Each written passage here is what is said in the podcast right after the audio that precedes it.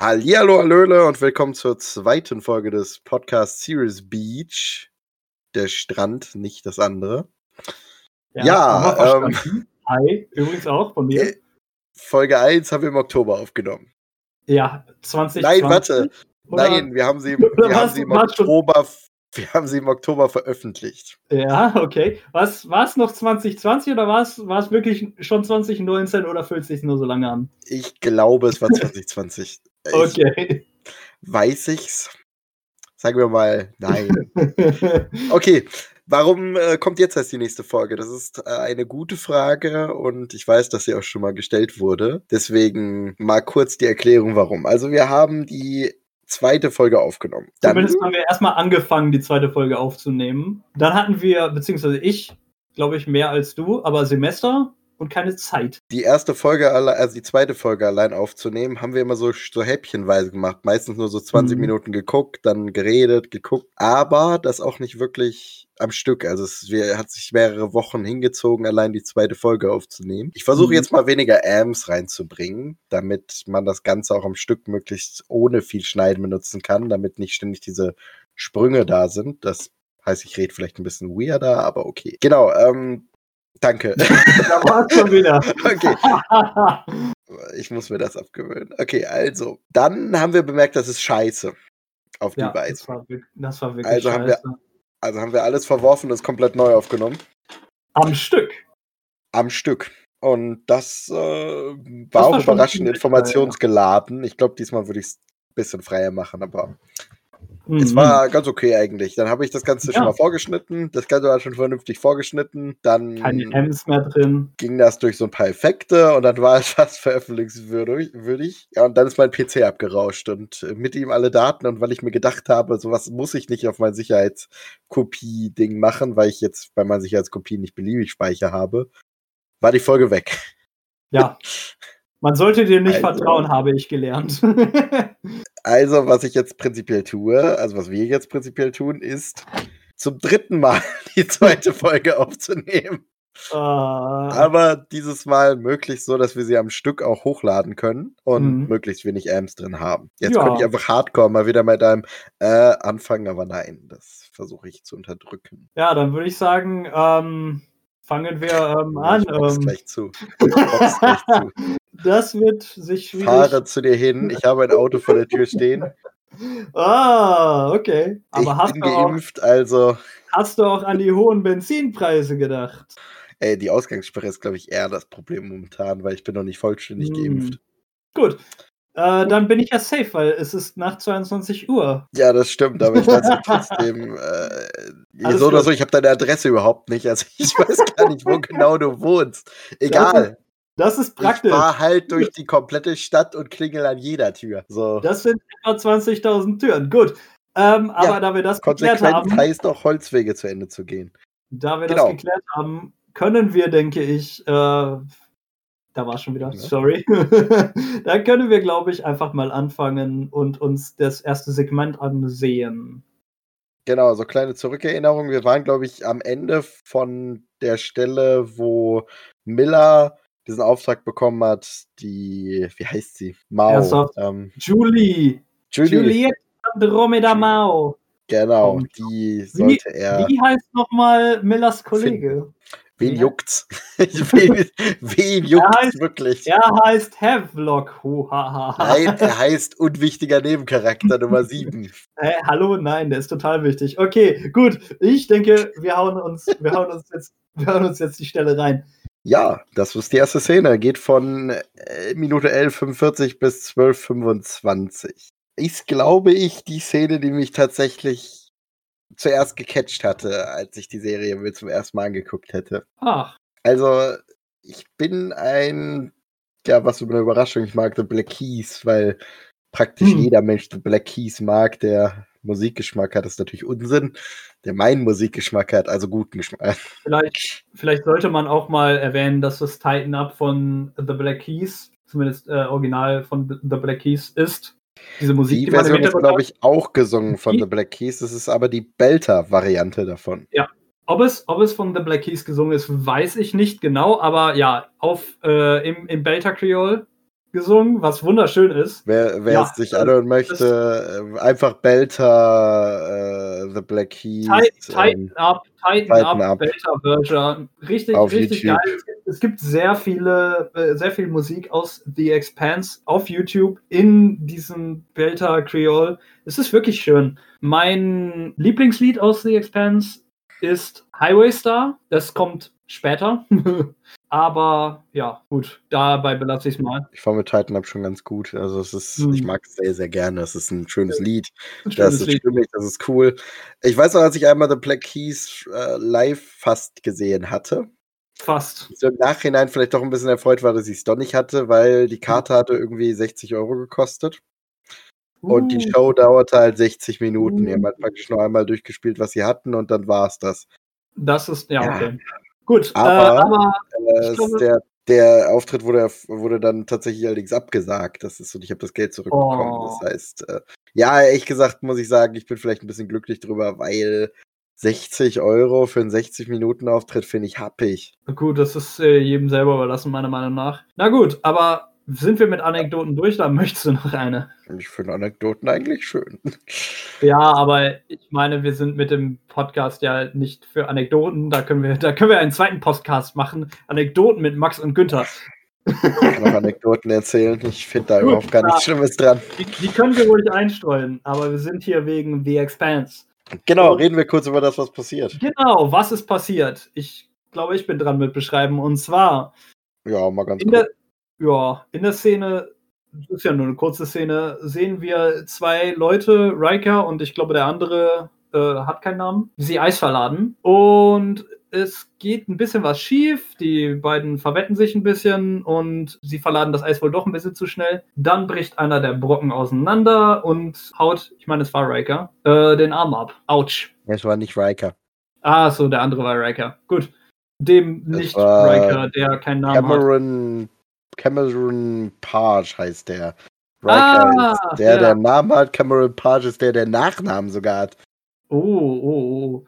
Cameron Page verliert seinen Unterarm. Komische Schade. Beschreibung, was passiert. Aber was passiert eigentlich, eigentlich so, so. Es fängt ja eigentlich damit an, dass man die Canterbury sieht, wie sie halt auf einen Asteroiden zufliegt. Oder der Asteroid auf sie ist halt. Ja, ich zurück glaube- Auf, egal welches System. Das ist Man ja. sieht auch an dem, genau, man sieht an dem Asteroiden so ein paar Sonden dran, die den schon so ein bisschen reinfliegen in Richtung Canterbury. Die Canterbury im Umlaufbahn des Saturns und wenn man sich anguckt, woraus bestehen eigentlich so Asteroiden in der Saturn-Umlaufbahn, dann passt da Eis eigentlich auch ganz gut rein. Also Saturn ist auch eine ganz gute Quelle für Eis.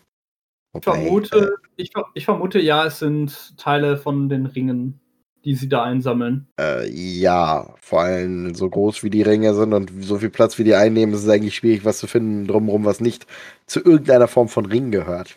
Hm, Bei eigentlich allen Gasriesen, weil auch wenn man es nicht weiß, alle Gasriesen haben Ringe. Auch der Saturn. Der Saturn, der Saturn hat nur die sichtbarsten. Das ist tatsächlich der, der, die Reflexion von Licht funktioniert da sehr gut. Die, der hat übrigens auch ziemlich dünne. Das ist interessant eigentlich. Dass, obwohl diese Ringe wirklich ziemlich, ziemlich weit hinausgehen, teilweise nur einige hundert Meter dick sind, was Das für ist so schon. eine große Struktur. Genau, die sind halt sehr, sehr scharf sozusagen. Und tatsächlich funktioniert das auch ganz gut mit dem, mit dem Eis, was da ist. Das heißt, es wäre wirklich eine ganz gute Quelle für, für Eis. Ja, wobei man natürlich auch sich fragen könnte, wenn ich mit so einem großen Raumschiff da herumfliege, ja, wie schütze ich mein Raumschiff, was mache ich? Okay, es, es fliegen ja auch Steine da herum, ne? ja, Wollen wir nicht vergessen. Vor allem, die sammeln ja Asteroiden ein. Äh, die Ringe sind im Vergleich zum umliegenden Weltraum sehr dicht gepackt. Im äh, Asteroidengürtel hast du so alle 300 Kilometer ein Steinchen, habe ich glaube ich schon mal erwähnt. Und in den Ringen hast du es wirklich direkt nebeneinander quasi. Man vermutet, vielleicht ist die Canterbury in der Umlaufbahn des Saturns aber über den Ringen, weil die sind ja nicht so dick. Naja, Ja, wahrscheinlich. wahrscheinlich. Würde auch Wäre, passen. wäre schlau. Aber es gibt ja im Fall eigentlich auch Möglichkeiten, wie man kleinere Steinchen davon abhält, dass sie einfach die, die, die Hülle durchschlagen. Das sind dann normalerweise mehrere Schichten aus Metall und ich gehe davon aus, das wird die auch haben. Also kein großes Problem. Was wir, glaube ich, mal erwähnt hatten, äh, also haben wir nicht, weil die Folge weg ist, aber warum, eigentlich, warum eigentlich diese Folge von The Expanse auf Englisch den Namen trägt, den sie trägt. Die heißt ja auf, äh, der, also die englische, der äh, deutsche Episodentitel ist irgendwie ähm, 50.000 Kilometer. 50.000 50 Kilometer, genau. Und der Originaltitel ist Dulcinea oder so.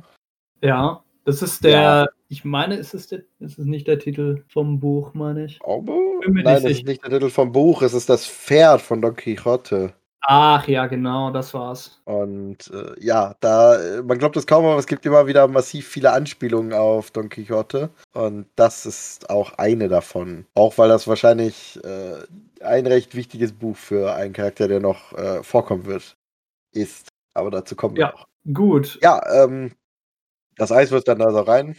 Richtig, das Eis wird verladen. Genau, es wird halt äh, hineingetrieben in den Schlund der Canterbury. Canterbury, ein etwas älteres Schiff. Das ja. war mal ein Transporter für Leute, also für Menschen, damit sozusagen der, die Besiedlung des, ich glaube auch zu, mit, um Leute zum Mars zu bringen. Und ja, also für ich, andere Besiedlung.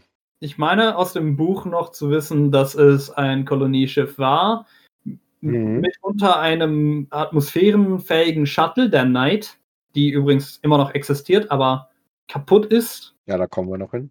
Da kommen wir noch hin. Und ja, die Canterbury, sehr altes Schiff, legendär, aber sehr heruntergekommen, weil 200 Jahre alt, meine ich. Werden die, die Asteroiden mit gesammelt, die werden dann mit so Greifarmen herumbewegt und in so Netze an der Seite verpackt. Damit die da dann möglichst befestigt sind und wenn die Canterbury dann herumfliegt, nicht frei durch die Gegend taumeln und das Schiff selbst beschädigen. Da muss man ja mal darauf achten. Das ist natürlich Masse, die hin und her wackelt und es ist natürlich viel Kräfte, die da wirken. Das sind natürlich tonnenschwere Steine. Wenn man jetzt diese tonnenschweren Steine einfach so herumliegen lässt, dann fliegen die natürlich überall hin. Machst eine Kurskorrektur und die Dinger äh, äh, hauen dir das ganze Schiff durch. Das will ja keiner. Dann hat es ja schon gesagt, die beiden streiten sich so ein bisschen. Also äh, Cameron Paul, äh, Porsche und Riker streiten sich so ein bisschen darum, wer kann schneller verladen. Dabei verbocken sie es halt völlig. Ja, und also, der Eisbrocken zerbricht. Warum? Schwer zu sagen. Vielleicht hat die Sonne ein bisschen zu viel Schub gegeben. Und ja, wie wir, denke ich, aus eigener Erfahrung wissen, Eis, wenn es bricht, bricht sehr schnell. Hm. Meine Vermutung, warum der bricht, ist, wenn man sich mal überlegt, also wenn man mal sich anguckt, wie so ein Asteroid normalerweise aufgebaut sind. Das ist kein, kein ganzer Eisblock. Ja, es so ist halt, sind Asteroiden nicht aufgebaut. Es ist das halt eher Haufen von hm? ganz vielen kleinen Eisbröckchen. Ja, es ist eher, es, man, es ist eher vergleicht mit ganz vielen Kügelchen, die ineinander pappen. Und dann ein bisschen Druck, aber nicht so viel Druck, weil es jetzt auch nicht so Riesending, ne? Durch, durch, die, durch die ganzen, diese ganzen kleinen Kügelchen ergeben dann zusammen diesen großen Brocken.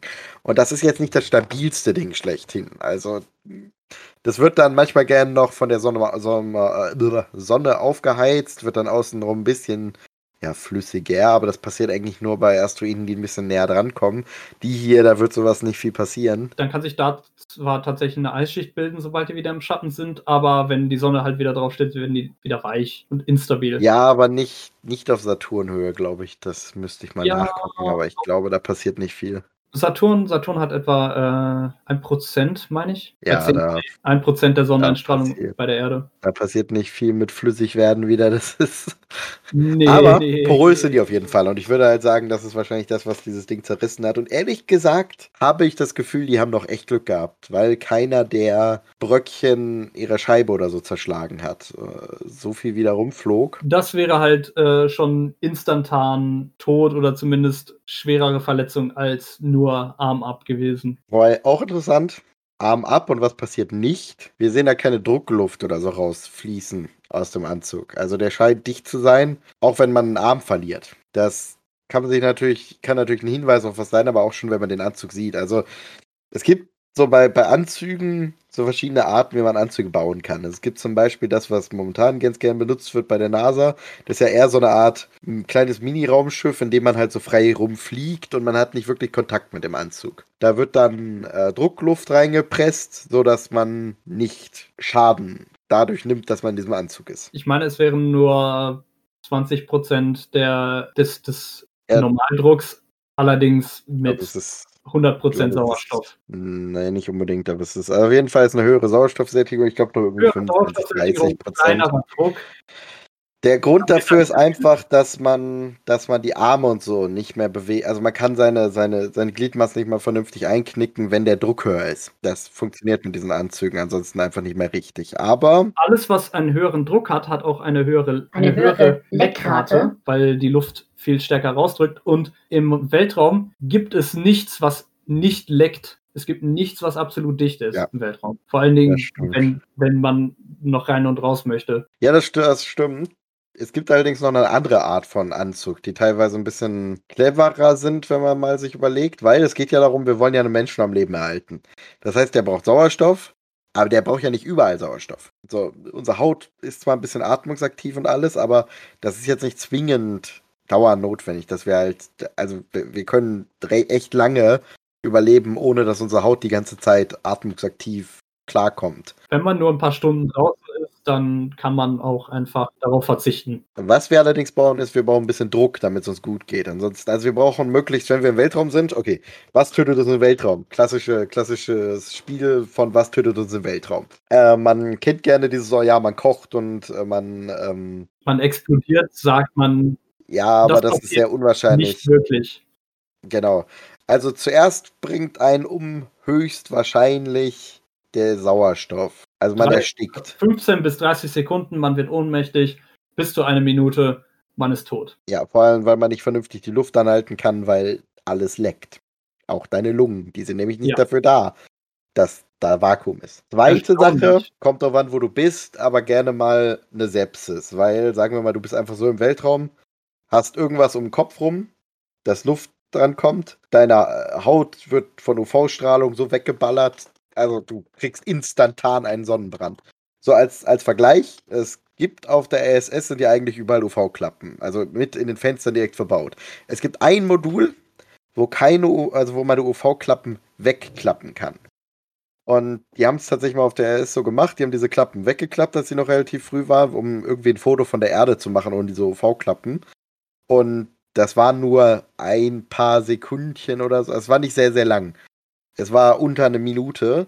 Und die Person hatte, also in Richtung Erde guckend, hatte schon schweren Sonnenbrand. Aber das ist halt schon ausreichend, damit du Sonnenbrand bekommst. Und deswegen Sepsis. Du kriegst halt sofort überall Sonnenbrand. Äh, Die Haut ist halt praktisch schwer geschädigt dadurch und kommt damit nicht gut klar. Also bringt dich das sozusagen als nächstes um. Aber mal so angenommen, wir sind auch davor geschützt. Weniger schlimm, umso weiter man von der Sonne entfernt ist. Genau, wenn, wenn man allerdings davor auch geschützt ist, dann gibt es halt noch das Problem, dass ja, okay, man explodiert nicht, wenn man einfach so im Weltraum ist, aber es platzen schon Äderchen und so. Es ist nicht gesund für uns, bei null Bar zu sein. Man kennt das von einem Knutschfleck. So ein Knutschfleck ist praktisch nichts anderes als ein Unterdruck, der dafür sorgt, dass kleine Äderchen platzen. Weil, ja, ne, man kennt es. Oder auch nicht. Aber im Prinzip Knutschflecken entstehen durch Unterdruck. Und natürlich, wenn du in so einem Unterdruck ausgesetzt bist, platzen schon Äderchen überall. Das kann auch die Augen schädigen und so. Deswegen, das kann einen auch umbringen. Also die Idee momentan ist, gerne bei so, auf, äh, bei so Anzügen, man packt einfach Druckluft rein. Oder, und das ist das, was äh, so ein bisschen die, die neuere Idee ist, ich weiß nicht, ob es da schon Anzüge gibt, die das können, aber prinzipiell ist es so eine Idee, du nimmst einfach Spannung von dem Material. Also, dass die Kleidung einfach eine gewisse, einen gewissen Druck auf die Haut ausübt. Und das kann eigentlich die gleiche Wirkung erzielen. Und ich glaube, solche Anzüge sind das. Ich meine, es gibt schon Prototypen, aber noch nie war so ein Anzug im Einsatz. Glaube ich auch nicht. Aber ich glaube, so ein Anzug ist es, weil zum einen, es kommt keine Luft raus. Das ist ein gutes Anzeichen dafür, dass es so einer ist. Zum anderen sitzt er sehr eng und der Mann kann sich vergleichsweise gut bewegen. Also wir können davon ausgehen, ja, es ist ein Anzug, der durch Spannung den Druck auf den Körper äh, anhält und Ja. dadurch Es könnte natürlich auch sein, es, es könnte natürlich auch sein, dass dieser, dieser Anzug einfach, sofern irgendwie ein Loch irgendwo kommt, durch irgendwie sowas wie Schaum dafür sorgt, dass das Ganze, also irgendwie schnell fest werdender Schaum sofort in diese entsprechende Gegend rauslässt und dann ja das dafür sorgt, dass das Ganze ein bisschen ja freier ist. Also äh, ein bi- bisschen, bisschen dichter ist. würde man zumindest von einer Zukunft erwarten in 200 Jahren, wo Leute hauptsächlich im Weltraum arbeiten. Richtig, da würde man aber auch einiges anders erwarten. Hoffen wir mal, es passiert wenigstens ein bisschen was in die Richtung, dass wir mal mehr in Richtung Weltraum unterwegs sein könnten. Technologisch bitte, ja, super. Gesellschaftlich nicht unbedingt alles. Es wäre auch schön, wenn die Erde nicht so kaputt wäre wie in der Ja, Expanse. wir haben es ja im Intro gesehen, die Meere haben vieles überflutet in dieser Zukunft. Es wäre schön, wenn wir das vielleicht ein bisschen früher doch auf die Kette kriegen. Ich finde schön, dass man allerlei, also man, man sieht ja auch, dass allerlei Container in diesem Schiff herumstehen übrigens. Das finde ich eigentlich auch ganz schön, dass man richtig so, so ein bisschen in den Aufbau von diesem Schiff sehen kann. Es sind viele Container, die da rumstehen. Es sind viele äh, so, so bisschen Sachen, die aussehen wie Zeichen von irgendwelchen großen Firmen, dass man halt wirklich das Gefühl hat, das Ganze ist gerade ein Business, was Ja. es ja auch im Prinzip ist. Dieses Schiff ist nur mal dazu da, Eis zu besorgen und das ist einfach ein Businessmodell, das die da haben. Die Pure and Clean Firma, die Ja. Eis von Saturn klaut und Ja. ihn Ceres Heißt, heißt sie liefert. nicht, heißt sie nicht irgendwie, man, man, man sieht nämlich irgendwie Pure, bei, Pure and Clean. P-U-R und genau, K-L-E-E-N. Komisch sieht nämlich geschrieben. irgendwie bei 12, Später. 17 sieht man nämlich so einen ganz kleinen, also im Hintergrund so ein bisschen genau dieses, dieses Logo. Ich vermute, es ist tatsächlich in Belter geschrieben, weil es ist zwar eine Erdwärme, aber sie äh, hat Gürtler angestellt und beliefert Gürtler. Also ich vermute, es ist in Gürtler. Der entsprechende Asteroid zerfällt, also wird ex- explodiert, dann fliegt der, also wird der eine getroffen ähm, und sein Arm fliegt, also wird abgerissen und man sieht den so durch die Gegend fliegen. Wir haben da schon mal gefachsimpelt darüber, ob das vielleicht eine Anspielung auf Dead Space sein soll. Könnte es natürlich sein, weil genau dieses Bild mit dem Arm, der durch den Weltraum fliegt, ein Bild ist, das in Dead Space, zumindest im Cover und äh, also vom ersten Spiel, sehr präsent ist. Genau. Ja, Ja, okay, das ist, das ist im Prinzip die erste Szene. Ich, also in, für diesen Podcast eigentlich ist es natürlich jetzt schon die etwas weitergehende. Warum ich sie eigentlich tatsächlich so schön fand, warum die mich tatsächlich so ein bisschen dazu gebracht hat, die Serie zu mögen. Eigentlich waren es zwei wichtige Szenen. Zum einen, weil die Musik halt wirklich toll war, aber ehrlich gesagt wird Black Keys relativ viel benutzt. Gerade im amerikanischen Raum habe ich das Gefühl, weil es halt so, ja, es, aber ich fachsimpel jetzt nicht, warum es so viel benutzt wird. Und äh, die Szene, wo noch später das Schiff abbremst, aber dazu kommen wir noch. Ja, Ich glaube, wir können uns mal die zweite Folge an, äh, die zweite Szene die angucken. zweite Szene angucken. Die zweite Folge, die schaffen wir dieses Jahr nicht mehr. Okay, das ist die nächste Szene von Minute 12,25 bis 14,6. Man könnte es als zwei Szenen bezeichnen, aber wir haben es jetzt mal in einer zusammengefasst. Ich beschreibe mal kurz, was passiert. Also, wir sehen jetzt das scheinbar Innere der Canterbury. Also, wir wissen, es ist das Innere der Canterbury. Ich verrate es einfach mal. Und sehen zwei Personen Sex in Schwerelosigkeit haben. Ein bisschen schwieriges Unterfangen, aber sie kriegen es anscheinend hin. Wir wissen noch nicht, wer das eigentlich ist. Wir werden das noch erfahren. Eine von beiden ist der Hauptcharakter. Einer der Haupt. Genau, dann kommt plötzlich eine Warnung, dass jetzt Schub gegeben wird. Man sieht das Schiff kurz von außen, dass Schub gibt. Dann geht es wieder in den Inneren. Die beiden fallen zu Boden. Der einer von beiden wird gerufen, geht, ja, sagt sozusagen, ja, hier warte, geht raus. Dann kommt ein Schnitt zu einem anderen Ort und der kommt anscheinend in so eine Art Kombüse, wo er sich mit jemandem darüber unterhält, dass äh, der gerne eine richtige Prothese haben möchte. Aber er meint, hu, ja, das kommt darauf an, was die Firma sagt. So, das ist ganz grob, was passiert. Reden wir mal ein bisschen, bisschen langsamer drüber. So, Fangen wir mal an mit, was, was ist das eigentlich? Wer hatte eigentlich Sex? ah, das sind Holden, James Holden, der Hauptcharakter der Serie oder einer der Hauptcharaktere. Und AD, ähm, ich weiß nicht mehr, wie ihr Nachname ist, aber Nygaard. Nygaard, genau, danke schön. Und sie ist die Navigatorin von dem Schiff. Im Buch ist sie eigentlich eine Schwarze, aber, oder zumindest ich vermute, dass sie schwarz ist, weil es wird beschrieben, sie habe einen nigerianischen Akzent. Kann natürlich auch sein, Die dass heißt auch mit im, im Buch, im nigerianischen Raum ist, aber ist ja vollkommen wurscht. Ja, im im, Buch Buch gibt es übrigens, genau, im Buch gibt es den Charakter Arden Nürgard überhaupt gar nicht, aber der Charakter, der fast alles entspricht, außer Hautfarbe, Herkunft und alles, heißt äh, Ade Tukonbo. Ja, und ist in, wie man vielleicht äh, vermuten könnte, Holdens Freundin. Ah, ist vielleicht ein bisschen zu viel gesagt. Ja, das ist seine, seine, seine gute Bekanntschaft, sagen wir mal so. Jedenfalls, sie haben, sie haben gerade Sex in Schwerelosigkeit und Holden hält sich mit den Füßen irgendwie sehr komisch. Ich meine, ich habe es beim ersten Gucken gar nicht gesehen. Ich habe überhaupt nicht gecheckt, mhm. wie, wie äh, driften die beiden nicht auseinander in der Schwerelosigkeit. Würde man nämlich erwarten. Aber er hält sich mit seinen Füßen an seinem an seinem Trainingsfahrrad-Dings fest. Irgendwie sehr komisch. Ich vermute, er hat äh, Schimpansenfüße. Ich vermute, er ist einfach ziemlich geschickt darüber und wenig erfahren damit, wie man eigentlich im Weltraum Sex hat. Ja, gut, das, das, ist, weil, das ist natürlich auch möglich, weil Holden ist ein Frauenheld. Genau. Ich glaube, das kann man halt einfach, wenn man es, wenn man ein bisschen eine Übung hat, dann kann man das im Weltraum auch ganz gut. Ja. Spannend wird es eigentlich dann, wenn man das Schiff mal von außen sieht, weil die Canterbury ist ja schon ein bisschen älter. Und die hatte ursprünglich noch so einen, klassischen, äh, klassischen Fusionsantrieb und wurde dann irgendwann nachgerüstet mit. Der sogenannte Fusions ja, mit einem Epstein-Antrieb. Was genau das ist, da kommen wir noch dazu. Da gibt es nämlich eine sehr schöne Folge, wo es sehr, sehr oh, viel ja. um den Epstein-Antrieb gehen wird, aber das, ja, in so zehn Jahren kommen wir dann dazu. Ne? Ja, vielleicht machen wir es ja ein bisschen schneller irgendwann. Vielleicht bekommen wir es auch noch die, diese, dieses Jahrhundert hin. Weil, und jetzt kommt das Schöne, was eigentlich dann den finalen Stich dazu gebracht hatte, dass ich diese Serie einfach nur grandios gut finde. Diese Serie äh, hier gibt es nicht einfach grundlos Schwerkraft. Also es ist nicht wie bei Star Trek, wo es irgendwelche Schwerkraftplatten sind, zwischen denen irgendwie Schwerkraft herrscht. Ist nicht wie bei Star Wars, wo einfach Schwerkraft herrscht. Es sei denn, das Schiff steht schief, warum auch immer, okay. Nein, äh, es ist tatsächlich deswegen Schwerkraft, weil diese Schiffe tatsächlich Schub geben. Und nur dann. Genau, man kann sich das vorstellen, als ob die Schiffe wie so ein Hochhaus aufgebaut sind. Und das Triebwerk ist praktisch unten im Keller angebracht und wenn das Schub gibt, wird man natürlich in, in wird äh, durch, durch die Träger der Masse, werden natürlich die Personen, die sich dort an Bord befinden, in Richtung des Triebwerks sozusagen scheinen, also es ist nicht wirklich beschleunigt, sie, sie sind einfach nur träge.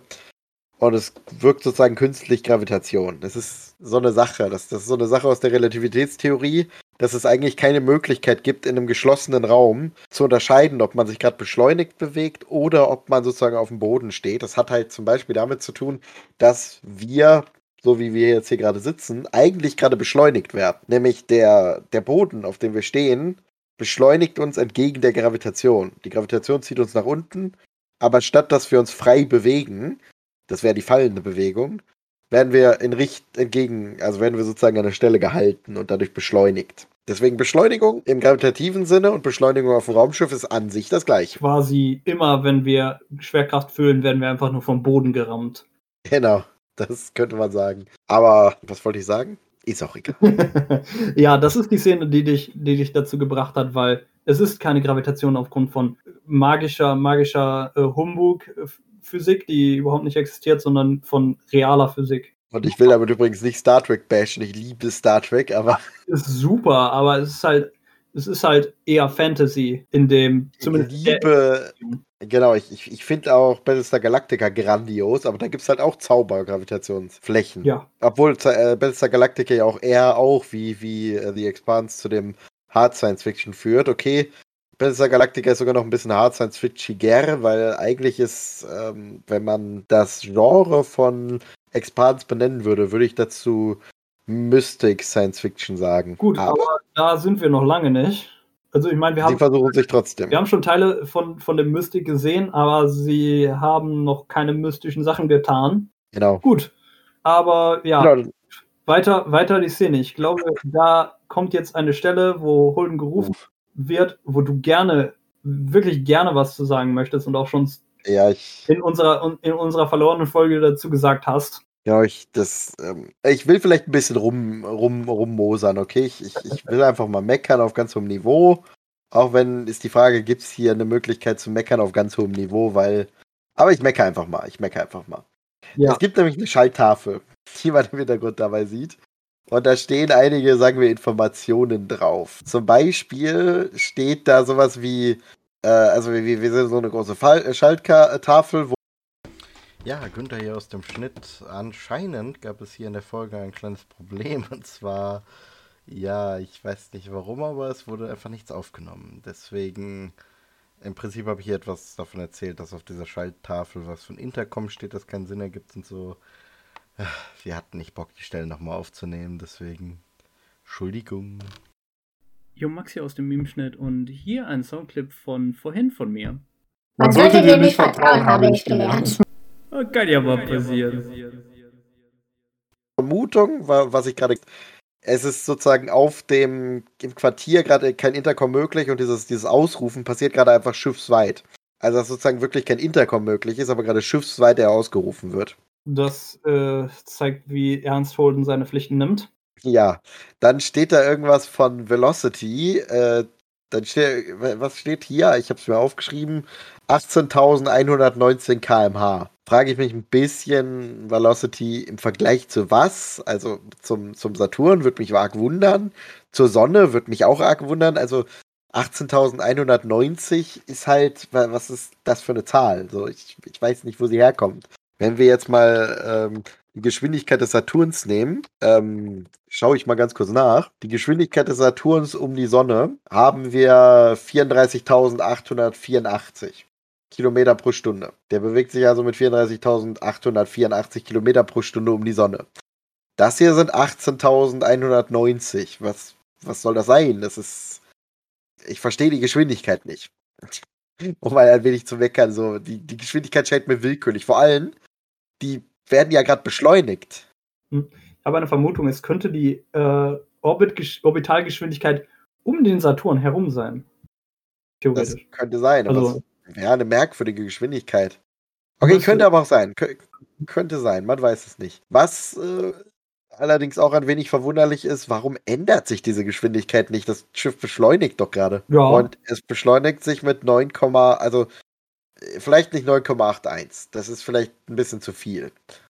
Äh, aber so Belter-Raumschiffe, ja, Belter-Raumschiffe machen ja schon so gern ein Drittel G.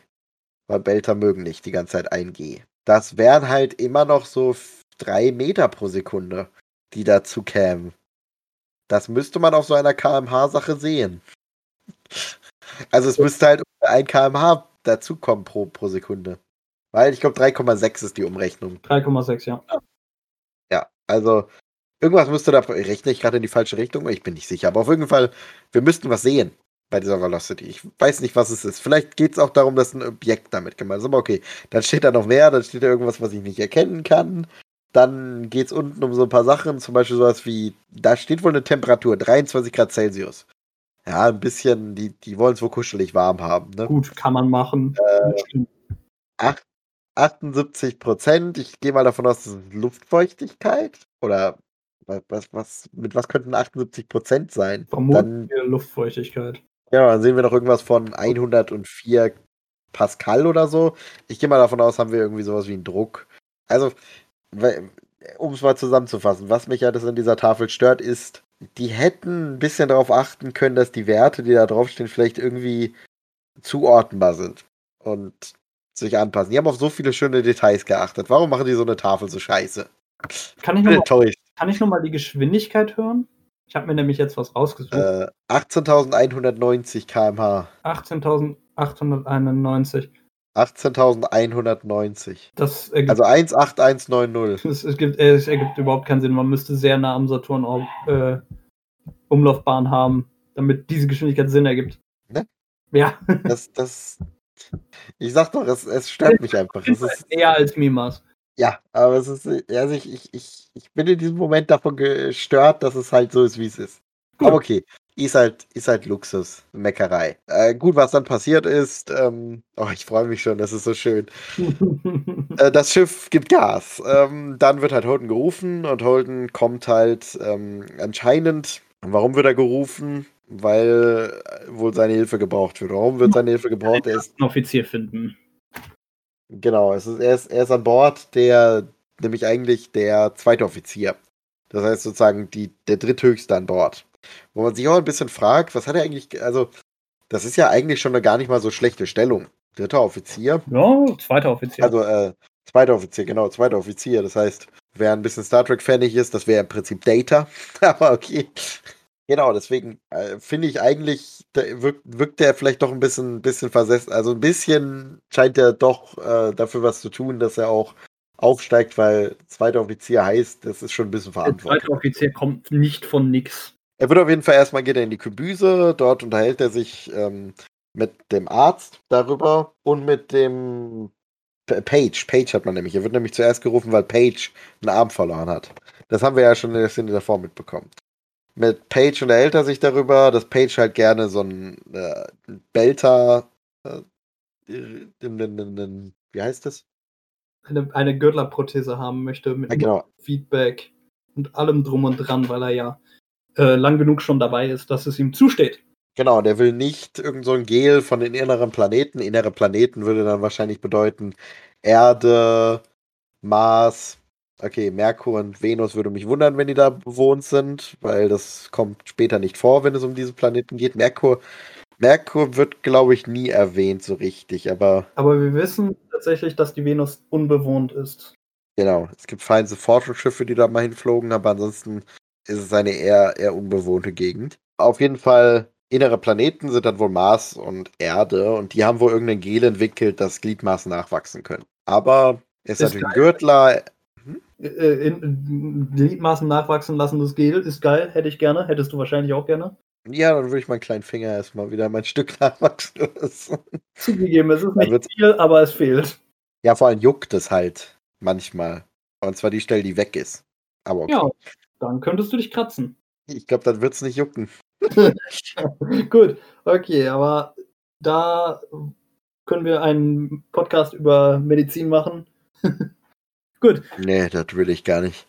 Aber äh, er ist halt ein typischer Belter, deswegen will er halt eine Belter-Prothese, also eine Gürtlerprothese. Es ist also. Äh, Vertraut Technik, das kennt er, das, das funktioniert, das weiß er. Also möchte er sowas haben. Vor allem identifiziert er sich halt massiv damit. Das scheinen aber viele der Gürtler zu tun. Miller ist da eher so eine Ausnahme. Gut, äh, scheinbar scheint aber Holden dazu überhaupt gar nichts zu sagen zu haben und fragt dann stattdessen den Arzt, Jo, hier, ich brauche Z-Pro. Z-Pro, sagt er nämlich, ne? Ja, Z-Pro. Und da habe ich mich mal gefragt, was ist Z-Pro eigentlich? Ja, was, was ist Z-Pro? Klär uns auf. Z-Pro ist es ein scheint ja, scheint ja irgendetwas zu tun zu haben, damit dass er besser schlafen kann oder so. Und ähm, ich habe ein bisschen rumgeforscht, was es an Medikamenten gibt. Es gibt anscheinend kein Schlafmittel oder Beruhigungsmittel oder was auch immer namens Z-Pro. Äh, anscheinend als, als sozusagen bessere oder stärkere Alternative bietet der Arzt ja irgendein so Pulver an. Also könnte man vermuten, okay, was, was zur Hölle ist das eigentlich? Z-Pro klingt so ein bisschen so Z wie, wie, wie, ja, kennt man von Schlafsachen, ne? So z. Es gibt eine Sache, die Z-Pro heißt, die mit Schlafen zu tun hat, und zwar gibt es so eine hm. Anti-Schnarch-Maske, äh, nicht Maske, sondern so, so, eine Zahnspange, die man sich da halt so reinklemmt in die Zähne. Und dann sorgt das dafür, dass der Kiefer ein bisschen nach vorne gezogen wird und dadurch soll man weniger schnarchen. Also, jetzt die Frage. Wir holen jetzt eine, eine Kieferzahnspange, damit er nicht so viel schnarcht. Bietet ihm der Arzt bzw. Sanitäter, bietet er ihm da gerade Pulver an, das Schnarchen verhindert? Warum braucht er ein Rezept für Anti-Schnarchpulver? Ich würde auch behaupten, in der Zukunft kann man das besser regeln als mit Anti-Schnarchpulver. Anti-Schlafpulver. Ja, die Frage ist, warum beeinträchtigt es seinen Schlaf so stark? Ich meine, okay, klar, man hat Atemaussetzer, wenn man schnarcht, aber ist es wirklich so schlimm in seinem Alter? Und wieso, wieso, schläft er so schlecht beim Schnarchen oder schläft nicht ein beim Schnarchen? Tritt ihn Adi immer, wenn er, wenn er anfängt zu schnarchen? Also, ich äh, kann aus eigener Erfahrung sagen, dass es tatsächlich auch passieren kann, dass man durch Schnarchen sich selbst weg. Also, das, das ist das mir schon passiert. Ja, das ist, das habe ich auch schon von anderen Schnarchern mitbekommen. Also, und äh, es kann auch manchmal nerven für die Person, die mit im Bett liegt. Wenn man da schnarcht. In dem, in dem Fall Adi, die ihn da wahrscheinlich jedes Mal, wenn er anfängt zu schnarchen, wachtritt. Oder es ist einfach ein Schlafmittel, das so heißt und in der Zukunft existiert und nicht tut. Ganz verrückte Theorie. Ja. Äh, es gibt einfach ein Schlafmittel in der Zukunft, das so heißt, genau, oder ein Beruhigungsmittel oder irgendwas, vielleicht auch gegen Magenverstimmung, weil kann halt vorkommen. Ja, gut. Das ist eigentlich im Prinzip auch schon alles Spannende, was in der Szene passiert. Ansonsten hört man halt am Ende noch, dass Holden wohl gerufen wird, weil irgendwas mit dem ersten Offizier ist. Und da gehen wir eigentlich fast schon direkt zur nächsten Szene über, ne? Okay. Und die nächste Szene, die geht von Zeitstempel 14.06 bis 15 Uhr äh, bis 15 Uhr, ja. Bis äh, 15 Minuten 30. Ja, möchtest Gut. du wieder erzählen, worum es geht? Also, was so passiert, ja, grob?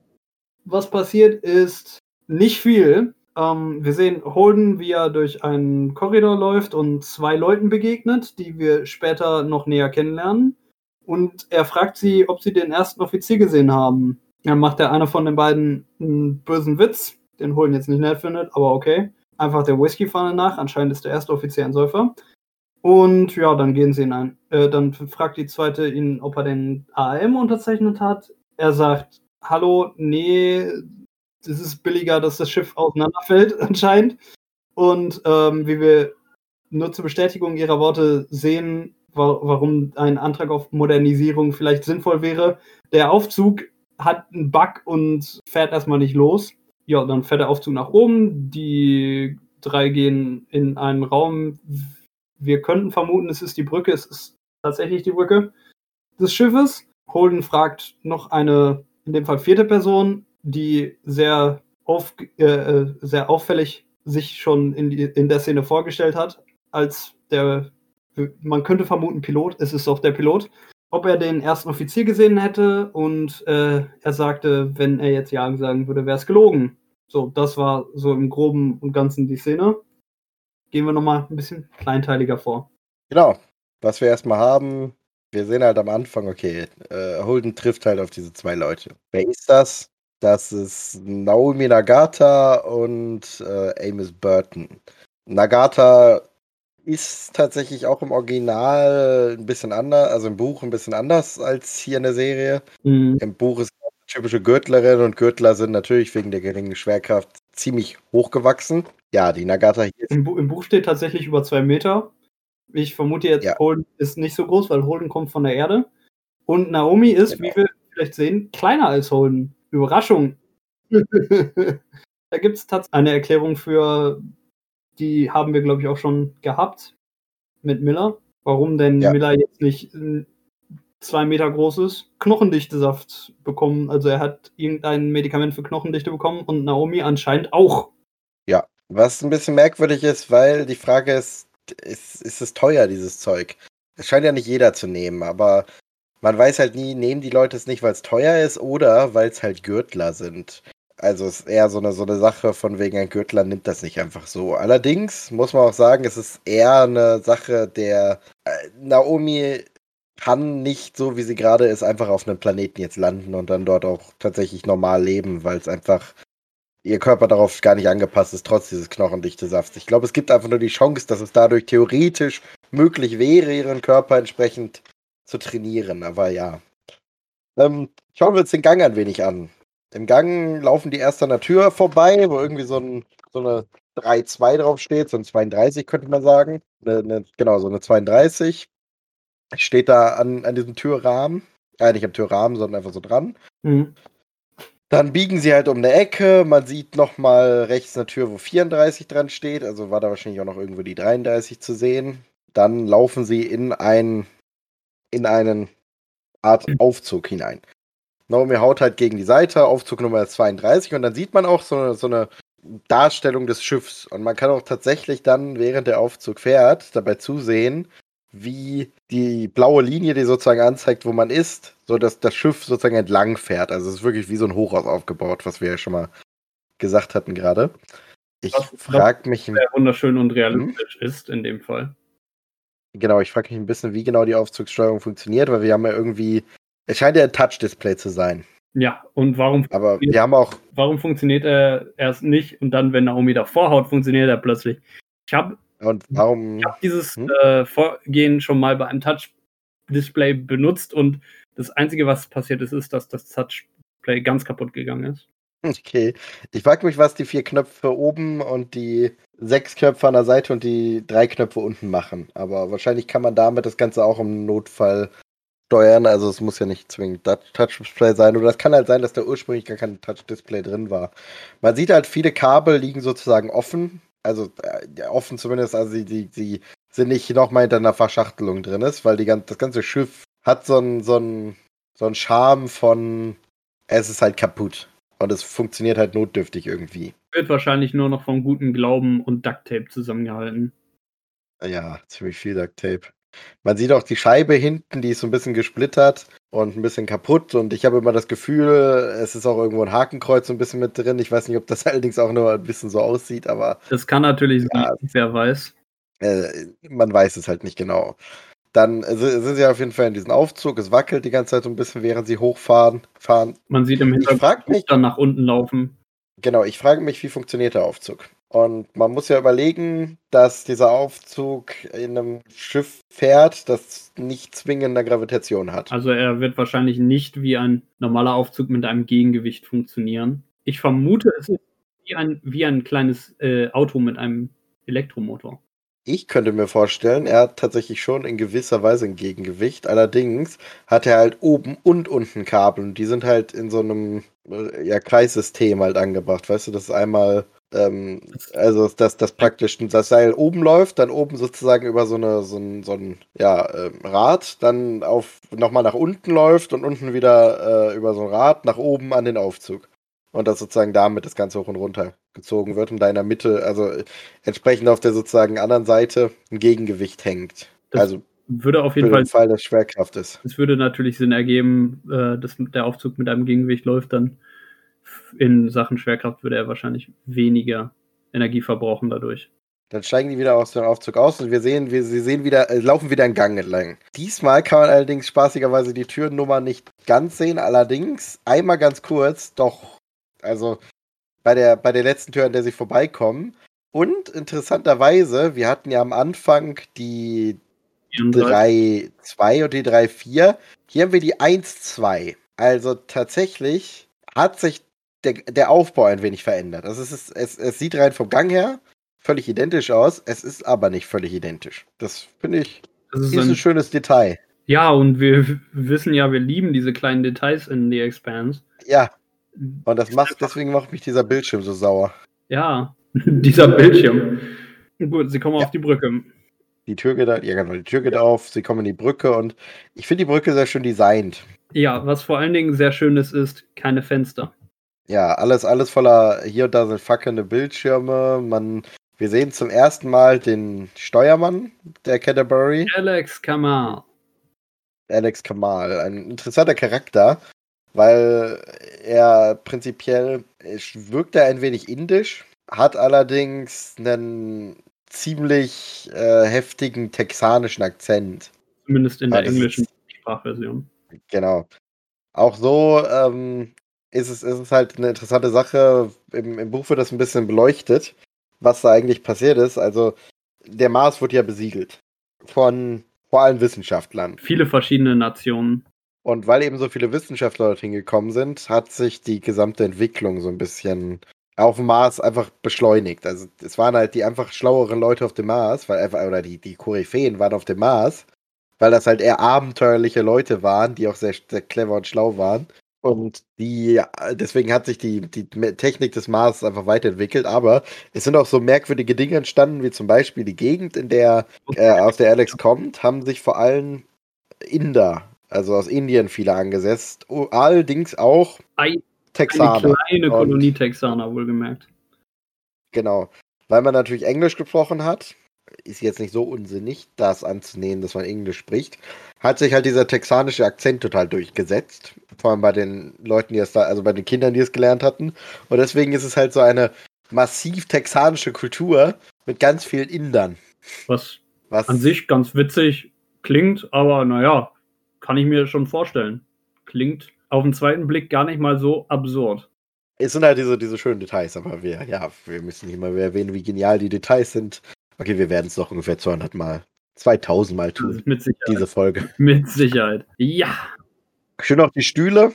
Die Stühle selbst scheinen allerlei merkwürdige Schläuche und ähnliches dran zu haben, wo man sich natürlich auch fragt, wozu braucht man das? Also zum einen sollten das natürlich stabile, vernünftige Stühle sein. Die sollte man, die sollten, äh, die haben natürlich keine Abdeckung oder so, wenn sie es brauchen, weil es ist billiger, keine Abdeckung mehr dran zu haben und die geht halt kaputt nach der Zeit. Deswegen haben sie keine Abdeckung. Und die brauchen natürlich auch einiges an Technik, weil man natürlich auch über die Stühle einiges regeln kann. Und wir sehen auch später nochmal, warum diese Stühle eigentlich ganz interessant sind bezüglich Injektionen von Medikamenten. Zum Beispiel bei höherer Schwerkraft, wenn man nicht an einem Schlaganfall sterben möchte. Was wir noch das haben wir im Gang vergessen haben, nochmal zu erwähnen. Holden leiht sich ein Brecheisen. Wofür braucht er dieses Brecheisen? Das ist die gute Frage. Wofür braucht er dieses Brecheisen? Wir sehen auch bei der Canterbury, okay, die scheinen Asteroiden anzu, also Bahnen zu verfolgen und anzusteuern. Was ja auch klar ist. Sie sammeln Eis. Das ist genau das, was die Canterbury tun sollte. Ja, also alles Wenn man, Szene ergibt irgendwo irgendwie Sinn. genau, wir sehen auch zum ersten Mal den Captain der Canterbury da. Auch wenn wir noch nicht erfahren, dass Und auch das, Captain ist. Und seht zumindest, wie Holden kurz in seine Richtung geht. Allerdings kommt da eigentlich auch schon der Schnitt. Was ist das Interessante, was man da so ein bisschen rausziehen kann? Also ich finde zum einen sehr schön, dass diese Brücke, es erinnert mich tendenziell mehr an ein U-Boot als an ein Schiff. Also ein U-Boot ist ein Schiff. Aber es ist natürlich auch eher mehr mit einem U-Boot zu vergleichen. Es macht keinen Sinn, ein Fenster irgendwo zu, hinzutun, weil das Fenster könnte einen ja gar nicht genug Informationen liefern. Ja, wenn man aus dem Fenster raussieht, dann sieht man wahrscheinlich äh, ganz viel Schwarz, vielleicht ein, zwei Sterne. Wenn man in Richtung Sonne guckt, dann sieht man eine sehr helle Sonne. Aber viele Informationen in- kriegt man bei einem Raumschiff aus einem Fenster einfach nicht raus. Da braucht man Messmethoden wie Radar oder LADAR, also Radar nur mit halt Licht. Ja, deswegen macht es halt mehr Sinn, auch also wie auf einem U-Boot halt verschiedene Stationen zu haben, die einen bestimmten Zweck erfüllen. Macht natürlich auch Sinn, äh, seinen, seinen äh, wichtigen Teil nicht in die Nähe der Außenhülle zu packen. Irgendwo in die Wenn man nämlich tatsächlich mal, genau, wenn man nämlich tatsächlich mal ein paar Asteroidenteile abbekommt oder so, dann will man nicht unbedingt, dass die Leute sofort sterben, die das Schiff steuern. Ja, weil die könnten das Schiff eventuell noch irgendwo hinfliegen, wo Hilfe kommen könnte und nicht die Hilfe dann auch von den Asteroiden äh, zer zerstört wird. Deswegen ist es natürlich schlau, die Brücke relativ in der Mitte zu halten. Was auch noch mit einem U-Boot vergleichbar macht, äh, dieses Schiff ist, ein U-Boot muss luftdicht sein und dieses Schiff auch. Also deshalb, deshalb. Deshalb ist es auch schlau, keine Fenster zu haben, weil Fenster können kaputt gehen und dann ist das Schiff nicht mehr dicht. Ich meine, da macht man sich vielleicht so an sich keine Gedanken drüber, wenn man vor allen Dingen so an Star Trek gewöhnt ist, weil da sind überall Fenster. Ja, es ist halt, es ist halt tatsächlich wirklich idiotisch, in einem Raumschiff von diesen Ausmaßen und diesem Zweck Fenster zu haben. Na, da widerspreche ich aber massiv. Wir haben, also erstmal Raumschiffe haben meistens Fenster. Das hat auch einen Zweck. Also es hat einen guten Grund, warum ein Raumschiff ein Fenster hat. Manchmal versagt einem ja was Technik und dann braucht man ein Fenster, womit man Bezugspunkte finden kann. Zugegeben. Weil Weltraum sind Bezugspunkte lebenswichtig. Und dafür ist es halt ganz essentiell, dass man dann doch auch mal hier und da ein Fenster kriegen kann. bei, bei Raumschiffen heutzutage ist das, ist das sinnvoll. Aber wenn man sich jetzt so ein Raumschiff wie die Canterbury anschaut, die in den Tiefen des Weltraums, da hast du halt keine Bezugspunkte. Was willst du da für Bezugspunkte haben? Da ist nichts. Hm, Ach, es gibt schon Planeten, kann man schon vereinzelt ausmachen, das kleine Punkte. Aber ja, okay, mit Bezugspunkten wäre es wahrscheinlich auch richtig, richtig, richtig schwierig zu navigieren. Ja, also bei tatsächlich. Canterbury ist es, ist es nicht wirklich so sinnvoll, wie man vielleicht meint. Bei Raumschiffen heutzutage wie Space Shuttle oder irgendwelche Kapseln, die einfache Manöver in der Nähe der Erde durchführen, ist natürlich wichtig zu erfahren, in welche Richtung fliege ich jetzt und wenn die Technik ausfällt, ist vielleicht auch mal interessant zu wissen, in welche Richtung ist denn die Erde und in welche Richtung fliege ich. Aber das kann man bei der Canterbury meistens wahrscheinlich nicht feststellen. Space Shuttle ist auch gar nicht mehr in einem Satz. Ehrlich gesagt, finde ich den Bau des Space Shuttles an sich, das war schon ein Fehler, aber ja. Das Ja, gut, der, den reden wir nicht über das Space Shuttle. Gut, Schade. Ich mag das Space Shuttle zwar. Es war zwar. es war zwar, ja, ja, okay. gut, es ist, es klingt weird, ich mag es, aber ich halte ich es für einen Fehler. Gut. ja. Ja, ansonsten äh, interessante Sachen in der Szene. Ich glaube, das sind die wichtigsten Sachen. Man kann wir- leider nicht so viel auf dem haben. Bildschirm erkennen. Ansonsten, Das ansonsten hätten wir wahrscheinlich Stunden über diese Szene reden können. Hm, Das stimmt. Wir Leider. können auch so äh, uns die, uns die Bildschirme angucken, aber ich glaube, natürlich. So viel Spannendes passiert da auch tatsächlich nicht. Ja, dann gucken wir mal in die nächste Szene rein, die, ich glaube, sogar für diese Folge die letzte Szene sein wird. Weil ich glaube, wir kommen gleich wieder auf eine Stunde. Und irgendwie schaffen wir mal weniger pro Folge, statt dass wir mehr schaffen. Aber hey, äh, wenn wir die gecuttet kriegen, dann kommen wir, dann kommen wir sogar wieder an einen Punkt, den wir nicht dreimal gemacht haben. Das ist doch, das ist doch was Schönes. Aber Also, rein in den Lutz. Äh, ab in die nächste Szene. Diesmal reden wir äh, letzte Szene für diesen Podcast, also für diese Folge, nicht für den Podcast. Hoffentlich für diese Folge. Wir reden von Minute 15.30 bis 17.08. Was interessant ist, das heißt, wir haben jetzt äh, in dieser Folge von Minute 11.45 bis 17.08. Wir haben also über nicht mal sechs Minuten geredet. Muss man sich mal reinziehen. Aber es ist eine sehr lange Ja. Szene, wenn man sie mit den vorigen Szenen vergleicht. Genau, aber es passiert überraschend wenig. Also wir sehen, ich beschreibe sie mal kurz ein bisschen. Wir sehen, ähm, wir sehen Holden vor der Tür stehen, der daran anklopft und anscheinend hinein möchte, weil er mit dem XO reden möchte, auch weil der XO halt die Prothese, die geholt werden muss, genehmigen muss. Anscheinend haben die wahrscheinlich Prothesen an Bord, würde ich mal tippen. Macht halt Sinn, ne? Oder der kriegt sie im Hafen dann. Und das muss aber der XO auch bestätigen.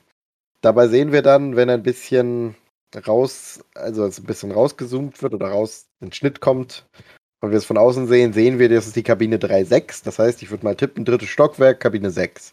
Also eigentlich auf einem Stockwerk wo Holden sogar schon war. Ja, wir könnten vorhin an dieser Kabine vorbei gekamerat sein.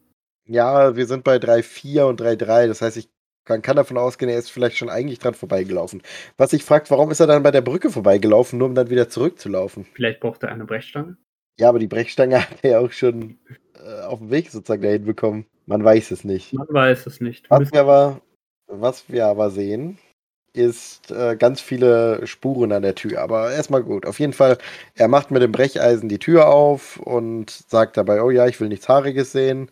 Kommt dann in die, in die Kabine vom XO, also vom ersten Offizier rein, also seinen sozusagen direkten Vorgesetzten erst einmal. Und der äh, trampelt so ein bisschen Blumenerde rum und scheint so ein bisschen nicht klar zu kommen mit dem, was los ist.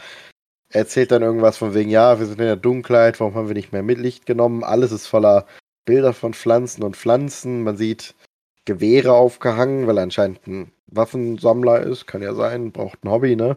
Der XO scheint ein bisschen, ja, verrückt geworden zu sein, trampelt in Erde rum und nimmt dann seine Waffe und schießt auf sein vermeintliches Fenster, das in den Weltraum reinblickt, rausblickt und erfährt dann zum ersten Mal, dass er überhaupt gar kein Fenster hat. Er ist einfach nur ein Bildschirm gewesen. Und er hatte gehofft, dass er tatsächlich eine Kabine hat mit einem Fenster und das anscheinend sogar seine Bedingung war, aber Hm, er hatte einfach nie eine Kabine mit einem Fenster. Kann man sich natürlich überlegen, warum sieht man den Unterschied nicht zwischen einem Bildschirm und einem Fenster, aber ja, man ja. sieht ja heutzutage schon bei einigen Bildschirmen nicht, dass sie kein Fenster sind. Selbst heutzutage genau. Und drei, wird Videoqualität so gut, dass man meint, man würde das echte Ding sehen. Ja, und natürlich der 3D 3D-Effekt ist nicht da, aber auf so einem kleinen Bildschirm ist es auch schwierig mit den 3D-Effekten.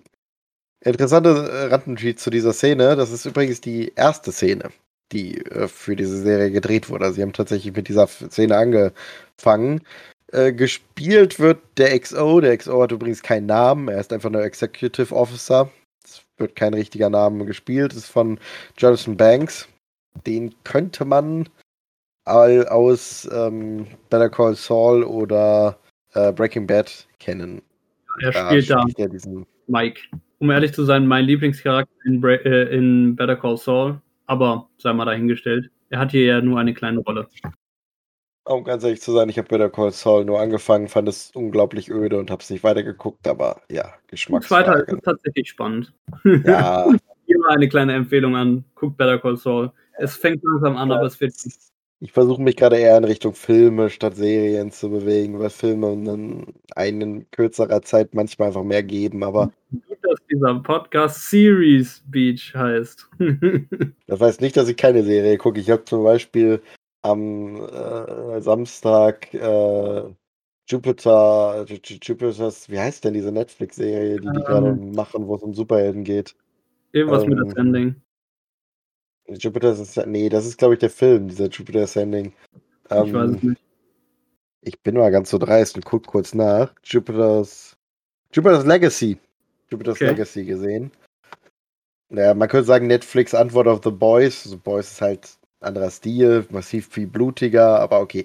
Reden wir nicht über The Boys oder Jupiter Ascendants. Äh, Le Legacy. Jupiter Legacy. Jupiter Ascendants war dieser katastrophal schlechte Film. Wir sind hier nicht, um über Netflix-Serien zu reden. Das ist eine Amazon-Serie. Genau. Reden wir über Weil sie damals von, sie wurde von Syfy, glaube ich, also Lifi nannte sich ja irgendwann in Syfy um, warum auch immer. Ist Und ja. Sie, sie wurde ja, sie wurde ja eigentlich gecancelt, aber glücklicherweise hat, hat äh, Cass Anwar anscheinend Jeff Bezos bezirzt und äh, ja, jetzt ist sie im Besitz von Amazon und wird weitergedreht. Genau. Spannend ist, wenn wir mal sehen, was wir eigentlich sozusagen in dieser Szene sehen. Am Anfang steht er vor der Tür und klopft da so ein bisschen gegen, weil er anscheinend ähm, zum XO rein möchte mit dieser Brechstange. Interessant, dass er überhaupt eine Brechstange mitnimmt. Das scheint nicht zum ersten Mal zu sein, dass man mit der Brechstange zum ersten Offizier rein muss. Also man könnte sagen, der Anfang vom Ende war schon zu sehen. Und wenn man halt bei 50-30 mal genau guckt, dann sieht man, dass da auch schon massiv viele Kratzspuren an genau der Stelle, wo er ansetzt, sind. Und diese Tour wurde eindeutig sehr häufig schon mit einer Brechstange geöffnet. Anscheinend schließt der erste Offizier sich gerne ein und antwortet nicht mehr und tritt in Erde rum.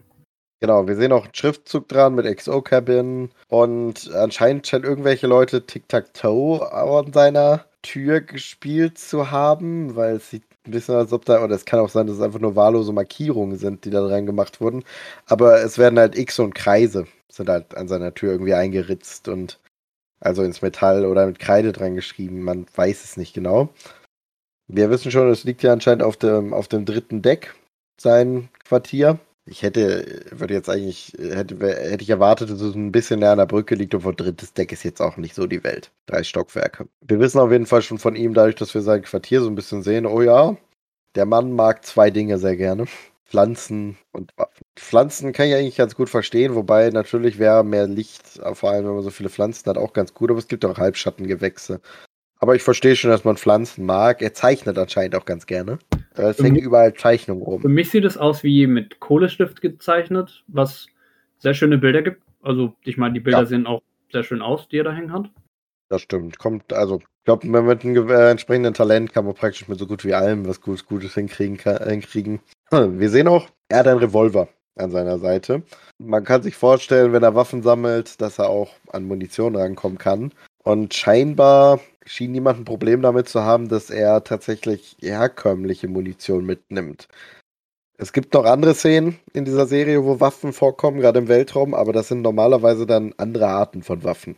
Es ist halt ziemlich wichtig, dass man möglichst keine Waffe mit einer Durchschlagskraft von einer handelsüblichen Pistole mitnimmt, weil die Durchschlagskraft sehr, sehr gefährlich fürs Raumschiff ist. Eine Waffe, die die Hülle durchdringen kann, ist Selbstmord. Ja, wenn man, wenn man durch die Hülle durchschießt, dann hat man ein Loch. Dann geht die Luft raus. Dann ist man tot. Wäre halt besser, etwas zu haben, womit man zwar sozusagen in einen Menschen eindringen kann, allerdings nicht durch eine Hülle durchschießen kann. Prinzipiell gibt es, ja. glaube ich, auch Fälle, wo noch Glas damit beschädigt wird, aber. Wie wir bereits etabliert haben, haben diese Raumschiffe eher seltener Fenster.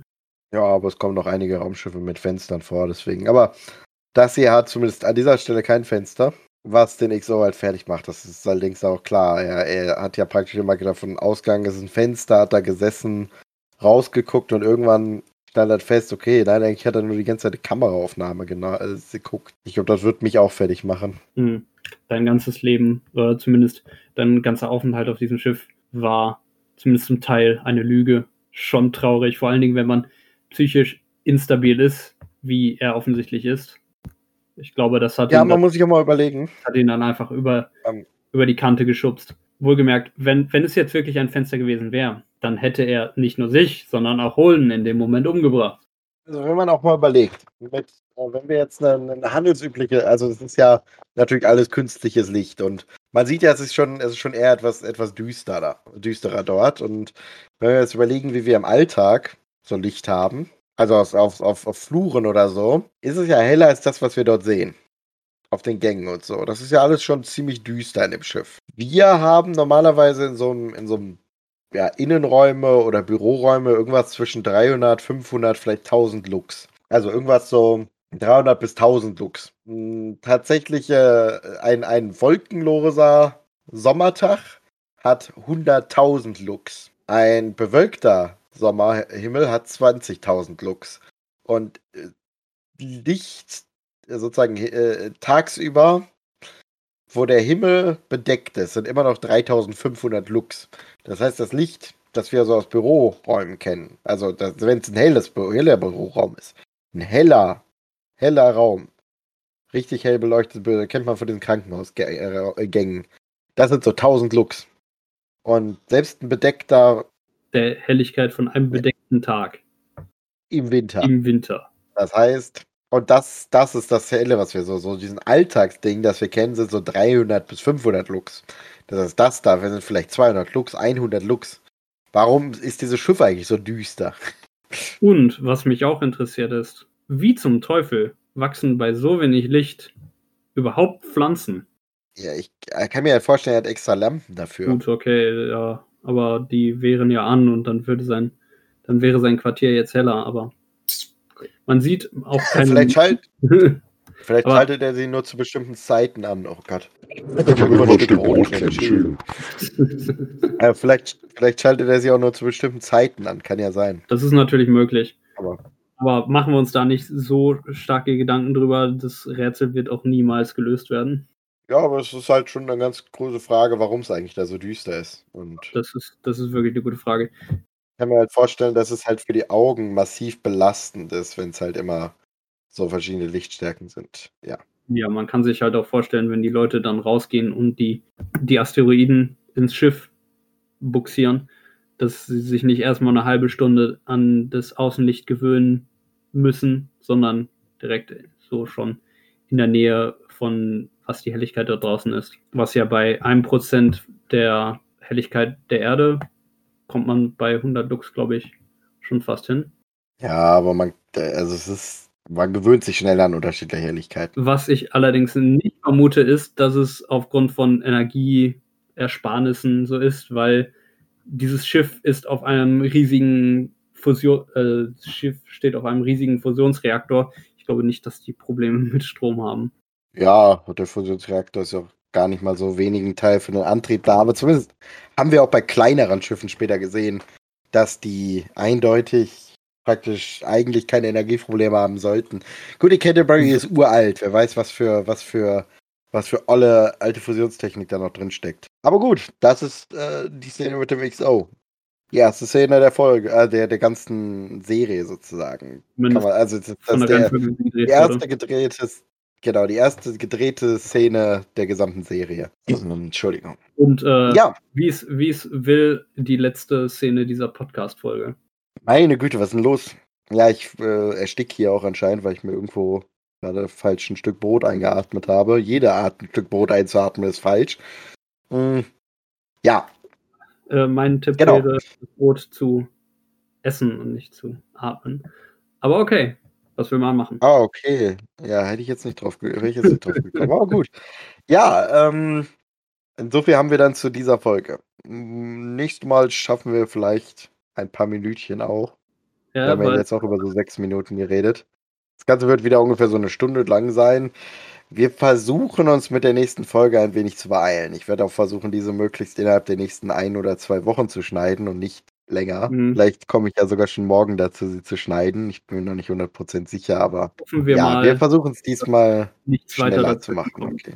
Ansonsten, ich hoffe, es hat euch gefallen. Wir, äh, es, also von unserer Seite gab es so ein bisschen das Problem, wir machen jetzt zum dritten Mal diesen Abschnitt. Das mhm. heißt, wir wussten ja einige Sachen schon gegenseitig, die wir uns erzählt haben. Also, aber es ist halt trotzdem eine interessante Stelle.